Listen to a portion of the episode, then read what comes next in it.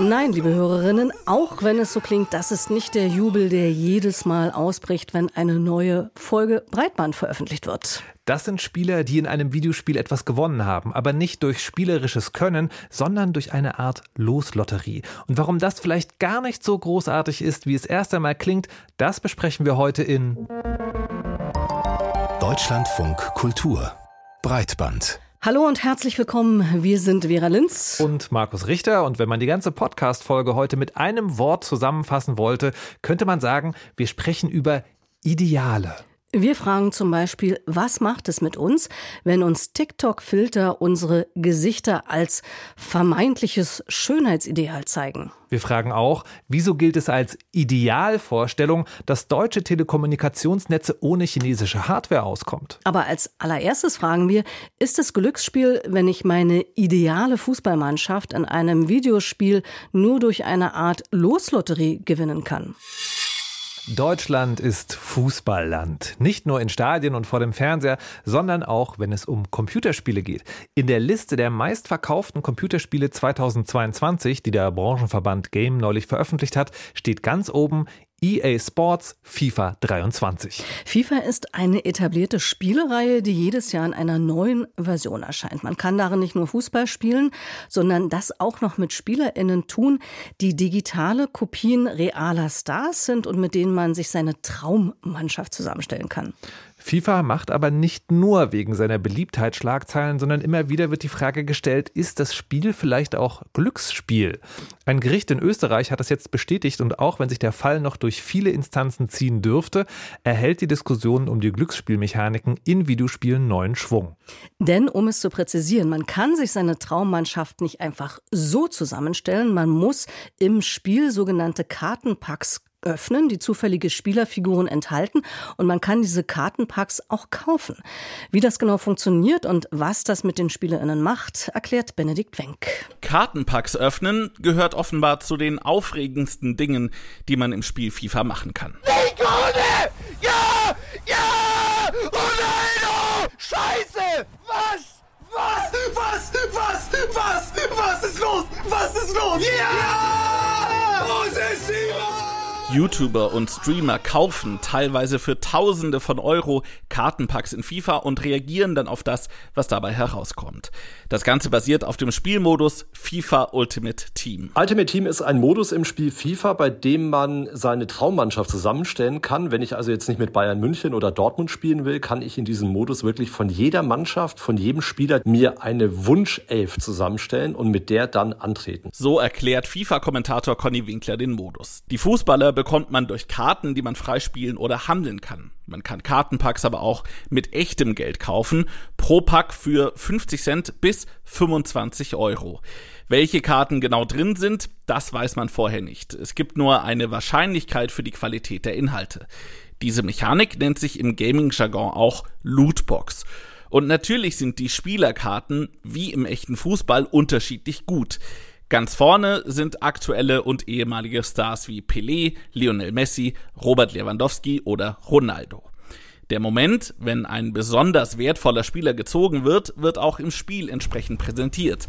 Die Spielfigur tanzt auf einer Bühne, es gibt Feuerwerk und Konfetti, eine visuelle Belohnung für den Glücksgriff. So kaufen sich die Spielenden nicht nur optisch die Lieblingsspieler, sondern auch einen Vorteil im Spiel. Das wird auch Pay to Win genannt, erklärt FIFA-Kommentator Winkler. Man muss durchaus entweder Spielzeit investieren und sehr, sehr viel spielen, um überhaupt die guten Spieler zu bekommen, oder man nimmt eben Echtgeld in die Hand und das kann sehr schnell in die Tausende gehen. Für den Spielehersteller EA sind die Ultimate Team Modi in Sportsimulationen deshalb auch die Cash Cow. EA machte damit 2021 etwa ein Drittel seines gesamten Umsatzes. Rechtlich befinden sich diese Kartenpacks und Lootbox-Mechaniken in einer Grauzone. Ein Argument, weil man ja immer etwas aus einer Lootbox bekommt, ist das Ganze eher mit Panini-Bildern zu vergleichen als mit echtem Glücksspiel. Die USK, die Spiele für gewisse Alter einstuft, berücksichtigt Lootbox-Mechaniken deshalb bei der Prüfung nicht. Das europäische Ausland geht teilweise einen anderen Weg. Belgien hat die Lootboxen komplett verboten. In Österreich hat ein Gericht in erster Instanz entschieden, dass es sich bei den FIFA-Kartenpacks um illegales Glücksspiel handelt. Alle SpielerInnen sollen das Geld dafür zurückbekommen. Eine ähnliche Entscheidung in den Niederlanden wurde in höherer Instanz wieder aufgehoben. In der EU bleibt die rechtliche Situation von Lootboxen also weiter unklar. Nicht so in Belgien. Das dortige Verbraucherschutzgesetz, das randomisierte Gewinnmechaniken, so heißt der Begriff, verbietet, hat dazu geführt, dass es dort keine Lootboxen in FIFA mehr gibt. Würden der Gesetzgeber oder Gerichte hier in Deutschland ähnlich entscheiden, hätte das weitreichende Konsequenzen. Glücksspiel unterliegt besonderen Jugendschutz- und Lizenzanforderungen und würde für Spielehersteller und Vertriebsplattformen eine ganz große Umstellung bedeuten. Aber wie ist es nun genau zu bewerten? Sind Lootboxen Glücksspiel oder lediglich eine harmlose, spannende Sammelmechanik? Darüber haben wir mit Max Tretter gesprochen. Er ist wissenschaftlicher Mitarbeiter am Lehrstuhl für systematische Theologie und Ethik der Friedrich-Alexander-Universität Erlangen-Nürnberg und arbeitet zu Ethik in Videospielen. Und als erstes wollten wir von ihm wissen, ist es richtig, Lootboxen mit Glücksspiel gleichzusetzen? Ich glaube, man könnte die Frage von zwei Richtungen her beantworten. Die erste Richtung ist die, dass man fragt, wie wirken denn Lootboxen auf diejenigen, die sie kaufen, auf die Spielerinnen. Und da kann man schon sehen, dass das Kaufen und Öffnen von Lootboxen bei den Spielerinnen relativ ähnliche Effekte vorruft, wie, wie man sie auch beim Glücksspiel beobachten kann. Also man kann irgendwie enorme Emotionsschwankungen äh, beobachten bei den Lootbox-Käuferinnen, die irgendwie von starken Hochs bis zu extremen Downs reichen. Aber dann kann man auch irgendwie sehen, dass sich klare Suchttendenzen erkennen lassen, beispielsweise, dass die Käuferinnen von Lootboxen in irgendwelche Rechtfertigungsdynamiken reinverfallen gegenüber sich selbst und anderen und sagen, hey, nur noch eine Box, irgendwie nur noch die nächsten zwei Euro und dann passt das. Und wenn man diese Wirkungen heranzieht, würde ich sagen, dann kann man Lootboxen tatsächlich als Glücksspiel bezeichnen oder dann sind da auf jeden Fall sehr, sehr starke Ähnlichkeiten vorhanden. Und dann könnte man auf der anderen Seite natürlich auch noch fragen, aktuell behandeln wir Lootboxen in Deutschland ja nicht als Glücksspiel. In anderen Ländern werden sie aber doch als solches eingestuft. Und da kann man jetzt fragen, warum es in Deutschland denn nicht so ist. Aber kurz zwischengefragt, welches ist denn der Aspekt des Glücksspiels daran, dass man nicht weiß, was in den Boxen drin ist? Also da kommen zwei Aspekte zusammen, würde ich sagen. Das eine ist, äh, dass man tatsächlich echtes Geld dafür ausgibt, um eine man könnte jetzt sagen, Gewinnchance zu erkaufen. Also der Einsatz von echtem Geld. Und das andere ist dieses Zufallselement, dass ich nicht weiß, was in den Boxen drin ist und dass ich mir quasi einen random Inhalt, einen zufälligen Charakter, ein zufälliges Item, eine zufällige Karte oder ähnliches erkaufe. Und wo beides zusammentrifft, also einerseits der Einsatz von echtem Geld und das Zufällige, da kann man irgendwie von Glücksspielmechaniken sprechen und das ist das Glücksspielhafte an solchen Lootboxen. Es gibt ja im Kosmos der Videospiele schon quasi sehr lange das Konzept, ich erledige etwas in dem Spiel und bekomme dann eine zufällige Belohnung, von der ich vorher nicht weiß, was sie sein wird. Der Unterschied zu den Lootboxen, über die wir heute sprechen, ist ja, da wird echtes Geld investiert. Und dieses Phänomen hat die letzten Jahre immer mehr zugenommen. Woran glauben Sie, liegt das? Ich glaube, ein großer Punkt an der Stelle ist tatsächlich einfach nur, weil es funktioniert. es werden viele Lootboxen verkauft und es lässt sich tatsächlich ein enormer Umsatz äh, mit Lootboxen verdienen. Also Lootboxen machen ja mittlerweile irgendwie einen relativ großen Prozentsatz des Gesamtumsatzes der Videospielindustrie aus. Und manche Spielehersteller verdienen tatsächlich einen Großteil ihres Gesamtumsatzes durch Lootboxen, also weniger durch den Verkauf von Videospielen, sondern durch den Verkauf von Lootboxen. Und das ist, glaube ich, ein ganz starker Punkt, der dazu beiträgt, beiträgt, dass sich Lootboxen so prominent etablieren konnten. Die Entwicklung von großen Spielen wird ja immer teurer. Projekte können weit über 100 Millionen Euro kosten und gleichzeitig bleiben die Standardpreise im Handel seit sehr langer Zeit relativ stabil oder sind gerade mal 10 Euro teurer geworden. Ist es aus Sicht der Spieleindustrie nicht zwangsläufig so, dass zusätzliche Monetarisierungselemente in diesen Spielen benötigt werden? Ich glaube, da müssen wir am Anfang so ein bisschen sortieren, weil ich glaube, eine Games-Sparte, in der Lootboxen tatsächlich sehr präsent sind und wo sie einen hohen Umsatz generieren, das sind Mobile Games, also Spiele für Smartphones und Tablets. Und äh, wenn wir ehrlich sind, ich glaube, da kann mir keiner erklären, dass diese Spiele so unglaublich teuer sind in der Entwicklung, dass man dort Glücksspieldynamiken einführen muss, um die zu generieren. Aber wenn wir jetzt beispielsweise auf den größeren Markt von AAA-Spielen schauen, also Spiele, die tatsächlich unglaublich teuer sind und irgendwie hohe Millionenbeiträge in der Entwicklung kosten, Natürlich besteht da ein starker Drang der Entwickler dazu oder ein berechtigtes Anliegen, die Kosten auch irgendwie wieder reinzuholen. Aber zu sagen, dass man das jetzt zwangsläufig mit Lootboxen und solchen Glücksspielelementen machen muss, ich glaube, das ist ein bisschen eindimensional gedacht und ein bisschen unterkomplex. Aber was könnte denn als alternatives Modell dann dienen? Ich glaube, ganz wichtig ist am Anfang mal einzuführen, dass ja nicht nur die Entwicklungskosten für Videospiele wachsen, sondern dass auch der Absatzmarkt unglaublich wächst. Also Jahr für Jahr spielen mehr Leute Videospiele und werden mehr Videospiele verkauft. Das heißt, hier gibt es irgendwie eine gewisse Proportionalität zueinander, wo man auch sagen kann, hey, äh, größerer Absatzmarkt, allein dadurch kommt schon mehr Geld rein. Die zweite Alternative zu äh, sowas wie Lootboxen wäre natürlich, dass man transparente Ingame-Käufe ermöglicht. Das heißt, dass ich, wenn ich sagen wir, ich spiele jetzt FIFA und möchte einen bestimmten Spieler für mein Team haben, dass ich den Spieler direkt kaufen kann und zwar über einen festgelegten Preis und dass ich nicht dazu gezwungen bin, von vornherein Lootbox mit zufälligem Inhalt zu kaufen und die so lange zu kaufen, bis dann letztendlich auch der Spieler drin ist, den ich haben möchte, aber dabei auch ganz viel unerwünschten Beifang mir einkaufe. Ich höre Ihre Skepsis und Sie forschen ja zu Ethikfragen. Was meinen Sie, sollten Glücksspielelemente in Videospielen erlaubt sein oder verboten werden?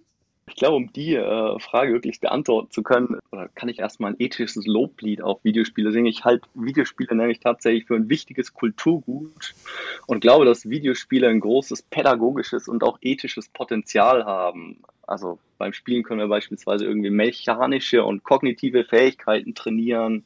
Wir können, wenn wir mit anderen spielen, soziale und Sprachskills lernen. Aber wir können auch bestimmte Tugenden einüben, sowas wie Ausdauer, Beharrlichkeit und Fairness einen gewissen Kampfgeist oder auch einfach das Hinnehmen von Niederlagen, das Wiederaufstehen und das Weitermachen. Und ich glaube, dass wo wir jetzt anfangen, Lootboxen oder Glücksspielmechaniken in Videospiele zu implementieren, das heißt, wo ich mir irgendwie den Sieg durch das Investment von Geld freikaufen kann oder wo ich mir mächtige Avatare kaufen kann, um dann besser zu sein als meine Mitspieler, da machen wir dieses Potenzial ein bisschen kaputt, weil solche Lootboxen stehen meiner Meinung nach den Tugenden wie Ausdauer, Kampfgeist, Fairness, die durch Videospiele geschult werden können, diametral entgegen und propagieren eher sowas wie eine Cheater-Mentalität, könnte man jetzt im Game-Slang sagen. Um es irgendwie so ein bisschen zusammenfassen, glaube ich, dass wenn wir Lootboxes in Videospielen erlauben, dass wir dadurch nicht nur eine gefährliche Dynamik in Videospielen einfügen, also was Glücksspiel und Sucht und ähnliches angeht, sondern dass wir uns auch die ganzen positiven Potenziale kaputt machen, die in Videospielen drinstecken. Und dafür würde ich sagen, sind Videospiele am Ende tatsächlich ein bisschen zu schade. Ist aber ein feiner Unterschied zwischen Lootboxen sollten verpönt sein und Lootboxen sollten gesetzlich verboten werden. Vielleicht nochmal der zweite Teil. Sollten Lootboxen gesetzlich verboten werden? okay. Ich glaube, es wäre wichtig, sie als das anzuerkennen, was sie sind, nämlich als Glücksspiel und dann entsprechend für besonders gefährdete Personengruppen, also für minderjährige äh, Kinder, die Videospiele spielen, für sie verboten werden, ja. Lootboxen sozusagen, also es, es gibt schon eine Weile, aber der bewusste Umgang damit ist noch nicht so trainiert. Für wie möglich halten Sie eine Einstellungsänderung bei den Spielenden? Einerseits beobachte ich im privaten Umfeld, dass Menschen sowas dann ganz aktiv nicht spielen. Andererseits gibt es so Geschichten wie das Rollenspiel Shadow of Mordor, wo 2018 aufgrund von Protesten die Lootbox-Mechanik entfernt wurde.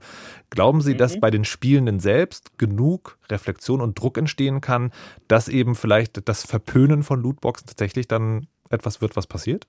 Äh, Sie haben jetzt gerade Shadow of Mordor angesprochen. Ähnliches konnte man 2017 bei Star Wars Battlefront 2 beobachten, wo es einen gewissen Aufruhr, einen Shitstorm und auch tatsächlich Boykottaufrufe aus der Gaming-Community gab, weil dieses Spiel eben so massiv auf Lootbox-Dynamiken gesetzt hat, dass die Spielerinnen gesagt haben, hey, das wollen wir nicht mehr mit uns machen lassen und äh, dadurch den Spielehersteller tatsächlich auch so in seine Grenzen gewiesen hat, dass diese Dynamiken dann erst herausgenommen und dann wieder implementiert, aber stark zurückgefahren wurden. An so Beispielen wie Star Wars Battlefront 2 kann man ja schon beobachten, dass die Gaming-Community und die Spieler eine gewisse Macht haben, die Spielehersteller hier in ihre Schranken zu weisen und zu sagen, was geht, was erwünscht ist und was auch nicht. Und dass dadurch quasi so unerwünschte Mechaniken wie Lootboxes tatsächlich verpönt und aus Spielen zumindest zurückgenommen werden. Lootboxen sind Glücksspiele und sollten sowohl vom Gesetzgeber als auch von den Spielenden als solche behandelt werden, sagt Max Tretter, der zu Ethik in Spielen forscht. Wir danken für das Gespräch. Eine kleine Korrektur noch. Ich habe fälschlicherweise von Shadows of Mordor gesprochen. Beim konkreten Fall handelt es sich aber um das Nachfolgerspiel Shadows of War. Das Verhältnis zwischen China und den USA ist seit Jahren angespannt. Doch derzeit steigern sich diese Spannungen. Der Angriffskrieg auf die Ukraine, der Konflikt um Taiwan und die Frage, wer technische Standards setzt und damit geopolitisch Einfluss nehmen kann, all das vermischt sich zu einem Konfliktkonglomerat. Das natürlich auch Westeuropa, den wichtigsten Verbündeten der USA, nicht unberührt lässt. Eine weitere Frage lautet, wie weit kann man es verantworten, chinesische Technologie in sensible Infrastrukturen wie das 5G-Netz zu verbauen? Gefährdet das unsere Sicherheit und unsere Marktmacht? Auch darüber wird seit Jahren diskutiert. Im Moment scheint diese Risikowahrnehmung besonders groß zu sein. Wie Medien berichten, hat die Bundesregierung erhebliche Bedenken gegen den Einsatz einzelner chinesischer Komponenten im 5G-Netz angemeldet und will alle Ausrüster strenger auf Sicherheit überprüfen. Und zwischenzeitlich hieß es sogar, man wolle Huawei im deutschen G5-Netz untersagen. Wir haben darüber mit Katharine Tai gesprochen. Sie ist Journalistin und Politikwissenschaftlerin mit Fokus auf chinesischer Netzpolitik. Und als erstes haben wir sie gefragt, was denn passiert sein könnte, dass man gerade jetzt Handlungsbedarf sieht und die Netze strenger auf Sicherheit überprüfen will. Es gab ja jetzt eh schon diesen Plan, dass es diese Sicherheitsüberprüfung geben soll. Und es wirkt jetzt so, als ob das dieser Prozess im Endeffekt im Hintergrund läuft und man jetzt so ein bisschen zu dem Schluss gekommen ist, okay, das ist jetzt das, was wir machen sollen, das ist jetzt die Lösung. Aber es war eigentlich schon klar seit längerem, dass jetzt äh, wegen dieser Sicherheitsüberprüfung das BSI durchführen sollte, dass da irgendwie eine Entscheidung gefällt werden müsste, was jetzt mit diesen Bauteilen gemacht wird. Inwieweit ist es denn Huawei derzeit erlaubt, in deutschen 5G-Netzen vertreten zu sein? Gibt es da irgendwelche Einschränkungen oder können sie ungehindert dort äh, verbaut werden? Ich weiß nicht, ob es gar keine Einschränkungen gibt, aber sie werden auf jeden Fall verbaut. Bisher ist es erlaubt gewesen, aber es gab ja eben dieses IT-Sicherheitsgesetz 2.0, in dem dann eben eingefügt wurde, also 2021, dass bestimmte Komponenten überprüft werden müssen durch das BSI. Und das war eben damals schon relativ klar, dass es da auch einfach stark um Huawei geht, weil es diese ganzen Sorgen schon gab. Und das heißt, da wurde 2021 quasi diese Grundlage geschaffen. Aber das heißt, diese Komponenten von Huawei sind auch in deutschen Netzen schon verbaut. Aber wenn es da so ist, stellt sich ja schon die Frage, sind denn diese Bedenken gegenüber Huawei, CTE und Co. in technisch kritischer Infrastruktur überhaupt berechtigt? Naja, also Bedenken, klar, ne? Also Nationalstaaten benutzen irgendwie Firmen, die sie im Zweifel beeinflussen können, auch für ihre nationalen Interessen. Das haben wir ja auch mit Snowden und so schon gesehen. Das ist an sich erstmal nichts aus der Luft gegriffen. Das Problem mit Huawei ist ja, dass jetzt immer wieder über so diese Idee von Backdoors und so geredet wird. Und da gibt es, soweit ich das auf dem Schirm habe, immer noch keinen konkreten Fall davon. Das heißt, es ist eher so eine Sache von, naja, wir haben jetzt da nichts konkret gefunden, aber wir machen uns halt Sorgen. Und ich denke, ein anderer wichtiger Faktor ist auch, das merkt man gerade sehr bei vielen Diskussionen auch zu China, ist natürlich, dass diese ganze Erfahrung mit Russland und Russlands Angriff auf die Ukraine sehr stark gerade im Kopf ist bei den Leuten. Und auch bei ähm, Menschen, die strategische Entscheidungen fällen. Weil wir eben gerade mit Russland diese Erfahrung gemacht haben, ah ja, wenn wir bestimmte Sachen von einem Staat beziehen, zum Beispiel Gas, davon beziehen wir vielleicht sehr viel, oder wenn es Telekommunikationskomponenten sind, die wir von einem chinesischen Unternehmen beziehen, dann kreiert das strategische Abhängigkeiten. Das heißt, selbst wenn ne, wir über das Gas nicht ausspioniert werden können, kann halt irgendwie mal der Hahn abgedreht werden. Und das ist so ein bisschen ein Argument, was bei der ganzen Huawei-Sache auch immer wieder vorgebracht wird, dass das ja auch ein Problem ist, diese Abhängigkeit an sich schon. Man könnte das ganze Thema ja auch noch aus einer anderen Perspektive betrachten und sich fragen, ist denn die chinesische Regierung wirklich daran interessiert, über Netzwerkausrüster oder bei Apps wie TikTok wird das ja auch ab und zu vermutet, Spionage zu betreiben, weil da geht es ja dann auch sehr viel um das Image und wenn man da einem das Image anhaftet, dass man Spionage betreibt, kann das ja zu Milliarden Verlusten führen. Könnte man da nicht vielleicht schon davon ausgehen, schon alleine dieses wirtschaftliche Risiko ist so hoch, dass es eigentlich Unsinn wäre, da Spionage zu vermuten? Auf eine Art und Weise sicherlich schon. Ich glaube, das ist das Schwierige an der ganzen Situation. Manche Leute denken sich so, also das wäre irgendwie bestimmt praktisch für die chinesische Regierung, dass diese Firmen aus ihrem Land Zugriff auf diese Taten haben, theoretisch, dann holen sie sich die bestimmt. Aber so einfach ist es eben nicht.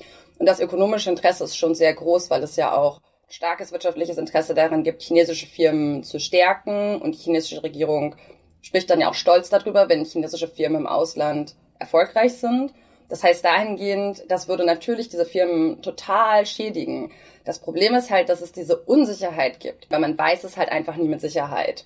Und ich glaube, hinzu kommt auch noch gerade zum Beispiel diese ganze Sache mit den Apps. Da muss man auch mit bedenken, dass je nach Kontext es auch einfach darauf ankommt, auf was für Informationen die chinesische Regierung vielleicht zugreifen möchte.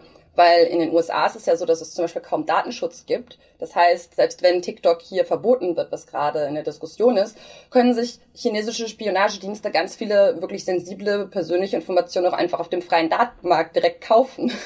Also es gibt vielleicht gar nicht so einen guten Grund, zum Beispiel eine App so Spionage zu betreiben, weil es vielleicht einfach andere Möglichkeiten gibt, die chinesische Unternehmen nicht in die Bedrohung bringen. Eine Sache würde ich da auch noch hinzufügen, die, glaube ich, recht wichtig ist. Die chinesische Regierung ist ja nicht der einzige Akteur, der hier ist und Interessen hat, sondern die privaten Firmen, also wie ByteDance, die hinter TikTok stecken oder Huawei selber, die sind ja nicht komplett automatisch direkt kontrolliert von der Regierung. Das ist durchaus ein bisschen komplizierter in China. Das heißt, die Unternehmen selber haben natürlich auch die haben Profitinteressen, die wollen sich nicht mit der Regierung verderben, aber gleichzeitig wollen sie natürlich im Ausland Profite machen. Wir haben aber auf dem europäischen Markt ja auch Firmen, die Profite machen wollen. Ähm, ich denke mal an Nokia oder Ericsson, die äh, relevant sind für diesen Markt. Wäre es nicht allein schon darum, um diesen europäischen Markt zu schützen, interessant, äh, vielleicht auf Technologie von Huawei zu verzichten oder sie nur reduziert einzusetzen? Naja, das kommt so ein bisschen auf die Prioritäten an, denke ich. Ne? Es ist ein bisschen schwierig, zu sagen, wir verzichten jetzt komplett auf ausländische Technologie und nehmen stattdessen vielleicht schlechtere Technologie, nicht auf dem gleichen Stand ist, nur weil sie aus dem gleichen Kontinent kommt wie von uns. Das heißt, das ist auch so ein bisschen Henne-Ei-Problem. Wenn man sicher möchte, dass man auch sinnvolle Technologie da einkauft, die gut funktioniert und auch auf dem neuesten Stand ist, dann ähm, muss man vielleicht im ersten Schritt mal gucken, dass man ähm, irgendwie die Indust Teile der Industrie oder der Forschung ein bisschen fördert, wo man hinterher ist und auf ausländische Komponenten angewiesen ist. Viele Tech-Firmen scheinen da schon ein bisschen weiter zu sein, als die politische Diskussion gerade ist und scheinen eine Entscheidung getroffen zu haben. Die haben sich ja in den letzten Dekaden auf China zur Herstellung ihrer Produkte verlassen. Aber das ändert sich jetzt eben gerade. Unternehmen wie Apple zum Beispiel lagern immer mehr Produktion in Länder wie Indien zum Beispiel aus. Sehen wir hier eine Art Kehrtwende, nicht in Sachen äh, Technik von aus, ausländischer Produktion einsetzen, aber in Sachen Beziehungen mit China? Ähm, ich glaube, man muss ein bisschen vorsichtig sein. Also zum einen, also die ganzen Social-Media-Firmen, ne, die sind eh zensiert worden in China. Das heißt, das war nicht deren Entscheidung. Das mit der Produktion mein Eindruck ist schon, dass es da so ein bisschen Umdenken gibt, weil einfach auch die politische Situation in China deutlich schwieriger geworden ist in den letzten paar Jahren. Es herrscht mehr Unsicherheit.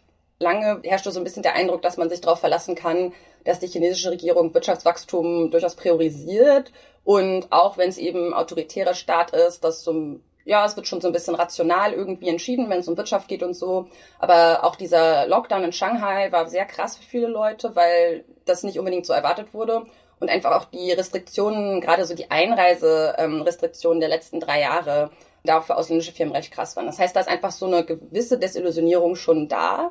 Gleichzeitig ist es aber auch eine Regierung, die immer noch an vielen Stellen wirtschaftliche Sachen priorisiert. Und dann kommt natürlich auch noch so die Frage hinzu, inwieweit kann man überhaupt die Produktion auslagern? Weil es gibt immer noch so ein bisschen diese Vorstellung, dass China so ein Billigland ist und sowas. Aber gerade so Niedriglohnsachen, also zum Beispiel so Textilien und so, sind aus China schon zunehmend ausgelagert worden, auch in den letzten paar Jahren. Da sind jetzt einige Sachen, die sind eher Hightech und ich persönlich weiß gar nicht, ob man alles davon oder wie viele Anteile davon man überhaupt ohne weiteres ähm, in andere Länder auslagern kann. Es bleibt kompliziert und es gibt keine einfachen Antworten. Die Journalistin und Politikwissenschaftlerin Katharin Tai war das zum Zusammenspiel von Huawei und westlicher Technologie und Infrastruktur. Wir danken für das Gespräch und möchten die Gelegenheit nutzen, um auf unsere letzte Sendung zu verweisen. Die Diskussion um die technologische Abhängigkeit und damit verbundene Gefahren zieht ja gerade weite Kreise. Erst letzte Woche haben wir uns mit dem möglichen Verbot von TikTok auf Diensthandys offizieller Stellen beschäftigt. Die passende Podcast-Folge von Breitband finden Sie in der DLF Audiothek-App. Wir bleiben bei TikTok. Das chinesische Videoportal sorgt in diesen Tagen für weitere Schlagzeilen, etwa mit der Mitteilung, dass der dahinterstehende Konzern ByteDance in Europa zwei Rechenzentren einrichten will. Darin sollen die Daten europäischer Nutzerinnen gespeichert und von einem unabhängigen Partner überwacht werden. Das tut TikTok natürlich nicht ganz uneigennützig, denn damit will man Vorwürfen entgegenwirken, die Plattform würde nicht für ausreichende Datensicherheit sorgen und der chinesische Staat könnte Zugriff auf die Daten haben. Das ist nicht die einzige Kritik, die sich der Plattform gerade stellen muss. Für Diskussionen sorgt auch Bold Glamour.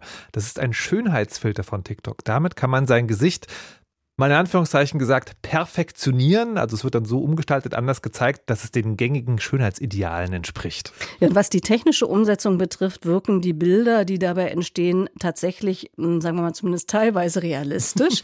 Aber mit welchen Folgen? Da wird ja schon lange darüber diskutiert, ob Social Media eine schädliche Wirkung hat mit Blick auf das Selbstbild und das Selbstbewusstsein der NutzerInnen. Bold Glamour dürfte diese Diskussion noch einmal befeuern. Pia Behmer hat es sich angeschaut. Oh mein Gott, Leute, wie sehe ich denn mit diesem Filter aus? Jetzt dreh ich durch. Oh mein Gott. I'm shocked. Who is she? Who is she? We don't know her. Ich glaube gar nichts mehr im Internet. Das ist ein Filter. Und das ist mein echtes Gesicht. Bold Glamour heißt der Filter, der die Wangenknochen von TikTok-NutzerInnen betont, ihre Lippen voll und die Haut glatt wirken lässt. Die Augenbrauen formt er zu gleichmäßigen Bögen, die Wimpern scheinen lang und dicht. Soweit so klassisch für einen sogenannten Schönheitsfilter. Das Besondere, Bold Glamour ist technisch so gut gemacht, dass der Filter kaum als solcher zu erkennen ist. Anders als bei bisherigen Filtern verschwindet er nicht, wenn NutzerInnen sich zum Beispiel ins Gesicht fassen. You can't even. You see that? This filter is actually insane. How do they do this? Herkömmliche Filter legen in der Regel ein 3D-Modell auf die 2D-Kameraaufnahme, wie eine Art Maske. Neue Filter wie Bold Glamour nutzen dagegen maschinelles Lernen, also künstliche Intelligenz, erklärt der Augmented Reality-Berater Luke Hurd auf Twitter. Die Filter nehmen dein Foto und vergleichen es mit einem Datensatz anderer Bilder und zeichnen dann deine Pixel nach. Pixel für Pixel werden über den Output deiner Kamera drüber gelegt. Deswegen kannst du deine Hand nicht einfach vor dein Gesicht halten und den Filter blockieren, weil kein 3D-Modell vor deinem Gesicht sitzt. TikTok hat den Filter selbst entwickelt, sich zur Technologie dahinter bisher allerdings nicht geäußert. Filter an, ein vermeintlich perfektes Gesicht. Filter aus, das eigene Gesicht. Das löst bei einigen Nutzerinnen Verunsicherung aus. I have never felt uglier. This filter made me feel ugly. This filter destroys my self-confidence. Übrigens, Männergesichter verändert der Filter im Vergleich zu Frauen nur leicht. Etwa wird kein Make-up aufgetragen und die Gesichtsform weniger stark angepasst. Ich teile die Sorgen, dass diese Filter problematisch sind, weil eben das vermittelt wird, ein Ideal vermittelt wird, das in der Regel nicht erreichbar ist. Katrin Karsey von der Katholischen Universität Löwen untersucht, wie soziale Medien sich auf unser Wohlbefinden und Körperselbstbild auswirken. Mittlerweile wollen viele Menschen dem Ideal auf dem Handy auch in der Realität näher kommen. Und die Zahlen zeigen das ja. Seit Jahren werden ja den Schönheitschirurgen und Chirurginnen die Türen eingerannt und die, das Publikum wird immer jünger. Und es ist auch bekannt, dass die mit konkreten Bildern und Social Media Idealen und Filtern kommen, um so auszusehen wollen. Oh mein Gott, Leute, es funktioniert auch mit Kindern. Das ist so krank, dieser Filter. Im Video eine Vierjährige, die durch Bold Glamour deutlich älter wirkt. Und es geht auch andersherum. Der neue TikTok-Filter Teenage Look lässt gerade vor allem ältere Leute emotional werden, wenn sie ihre KI-generierte jüngere Version sehen. This is messing me up. I'm about to turn 52 and that does look like me when I was younger. In high school. Gleichzeitig gibt es die Sorge, dass der Filter zweckentfremdet werden, etwa für Cybergrooming genutzt werden könnte. Generell kann jede und jeder Filter erstellen. Dafür hat TikTok das Tool Effect House bereitgestellt. Die Qualität variiert allerdings stark. Und es gibt Regeln. Man kann zum Beispiel keine gewalttätigen Elemente in einen Filter integrieren. Man darf damit auch keine Werbung für Alkohol oder Drogen machen. Roman Kochar ist Mitbegründer von Filtermaker, einer Agentur, die Social-Media-Filter für Unternehmen erstellt. Laut TikToks Guidelines sind auch Filter verboten, die kosmetische Operationen oder Essstörungen bewerben. Hier gibt es ja erst Bemühungen, dass man manche Inhalte auch erst gar nicht sieht. Wenn es um so stark verzerrende Filter geht, könnte man sich das durchaus überlegen, welchen Nutzen haben die und welchen Kosten haben die, braucht es diese und könnte man die nicht auch regulieren. So Katrin Karsey. Im Interesse von TikTok wäre die Regulierung der ja eigens erstellten Filter allerdings nicht. Bold Glamour und Teenage Look sind für die Plattform ein voller Erfolg. Nicht trotz, sondern wegen der vielen Reaktionen darauf. Wenn man den Nutzerinnen und Nutzern Filtereffekte anbietet, bleiben sie länger auf der Plattform. Es geht TikTok darum, virale Inhalte zu erschaffen. Um unrealistischen Schönheitsidealen entgegenzuwirken, muss in Frankreich und Norwegen bearbeitetes Bildmaterial gekennzeichnet werden. Auch in Deutschland wird eine Kennzeichnungspflicht immer mal wieder diskutiert. Die langfristige Wirkung solcher Hinweise müsse allerdings noch weiter erforscht werden, sagt Katrin Karsey. Viele Jugendliche wissen, dass diese Filter verwendet werden, weil sie verwenden sie ja auch selbst. Also das Wissen alleine hilft uns allerdings nicht. Die Tatsache, dass diese Bilder gesehen werden und immer wieder und immer wieder gezeigt werden, geliked werden, viel Zuspruch bekommen, das ja verinnerlicht sich einfach ganz stark. Und wenn jetzt schon Unsicherheiten bestehen bezüglich des eigenen Aussehens, dann werden diese Unsicherheiten natürlich wahrscheinlich verstärkt und bedient. Neben Plattformregulierung braucht es auch ein gesamtgesellschaftliches Umdenken, was Schönheitsideale betrifft, so Karsey.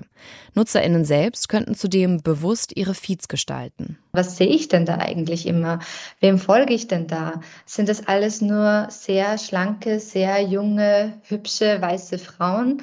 Oder gibt es da auch andere Menschen, die da vorkommen? Also wirklich proaktiv darauf zu achten, den eigenen Social-Media-Feed diverser zu gestalten. Ein Beitrag von Pia Behme war das. Und ich halte fest, es geht um äh, einen emanzipierten Umgang mit diesen Filtern und vor allem darum, dass man das nicht als Maßstab nimmt, was da rauskommt. Und ich muss dir sagen, Markus, bis ja. eben dachte ich noch, ist ja eigentlich eine ganz witzige Spielerei kann man machen, aber wir haben es jetzt mal ausprobiert oder ja. du hast mich abfotografiert und ich muss sagen, ich sah so furchtbar aus, so mit aufgeblasenen Lippen, also so aufgespritzten Lippen dass ich dachte, also dass man das als Schönheitsideal äh, ansehen kann, ist mir echt ein blankes Rätsel. Bei das, mir zumindest. Ja, also ja, das, das ist aber so tatsächlich, weil es gibt, glaube ich, auch Untersuchungen von äh, oder, oder Zahlen von Schönheitschirurgen, die sagen, es werden tatsächlich immer mehr Dinge gemacht, immer mehr Dinge, die sie diesen klassischen Schönheitsidealen auch gleichen. Und was ich ganz interessant finde, ich habe es natürlich auch ausprobiert von Berufswegen. Und? Ich muss ja sozusagen, bei mir sind also immer diese Filter kein großer Unterschied. Und ich finde, das zeigt nochmal ganz deutlich aus, wie weit dieses Schönheitsideal vor allem sozusagen, da geht es vor allem um schöne Frauen. Ne? Als Mann kann man sozusagen gut alt werden. Der einzige Unterschied sozusagen für ein schönes Bild, was die App mir zeigt, ist, meine Haut ist ein bisschen glatter. Aber ich ändere nicht mein Wesen durch diesen Filter. Und das finde ich schon bedrückend, weil wenn man sich überlegt, es gibt Menschen, die wachsen damit auf, dass es sowas gibt. Das ändert was. Was ich bedauerlich finde, ist tatsächlich, dass man das so als Maßstab nimmt, äh, weil, ganz blöder Spruch, aber er stimmt, hm. Schönheit kommt ja wirklich von innen. Also in gewisser Hinsicht sind wir alle schön und wir sehen aber manchmal so ein bisschen zerknautscht oder hässlich aus, weil wir was Blödes denken oder weil wir irgendwie schlecht drauf sind oder oder oder oder weil wir uns so hm, in uns zusammensacken lassen und ähm, Insofern glaube ich, jeder ist schön. Darum äh, triggern mich diese Filter eigentlich, mal abgesehen von dem konkreten Fall, der so hässlich war, überhaupt nicht an. Okay, aber das heißt, du würdest dem, es gibt ja mittlerweile auch den, den sozusagen den Trend zum Trend, äh, Videos zu machen, wo man zeigt, wie man ein Make-up macht, dass man so aussieht, als wäre der Filter auf dem Gesicht. Das findest du dann schlecht? Nein, ich finde es nicht schlecht, aber ich finde es nicht so wahnsinnig interessant. Ich finde es tatsächlich interessant, weil wenn ich eine Sache durch TikTok gelernt habe, ist es, Schminken ist eine wahre Kunst. Und ich finde, dass die Menschen sich jetzt dieser technischen Herausforderung hingeben und das versuchen. Das finde ich fantastisch, aber hoffe natürlich gleichzeitig, dass das nicht dazu führt, dass es eben dieses Schönheitsideal weiter. Okay, dann möchte ich dir nicht widersprechen. Wir hoffen nicht nur in diesem Fall, sondern ganz generell zum reflektierten Umgang mit der digitalen Sphäre beigetragen zu haben und müssen uns an dieser Stelle aber leider verabschieden, denn das war Breitband für diese Woche. Wir würden uns freuen, wenn Sie uns rezensieren und weiterempfehlen. Auf der Podcast-Plattform, auf der Sie uns gerade hören oder auf der Social-Media-Plattform Ihrer Wahl. Und auf Twitter sind wir unter Breitband zu finden. Wir, das sind heute Vera Linz und, und Markus Richter. Und, und wir sagen, Tschüss. tschüss.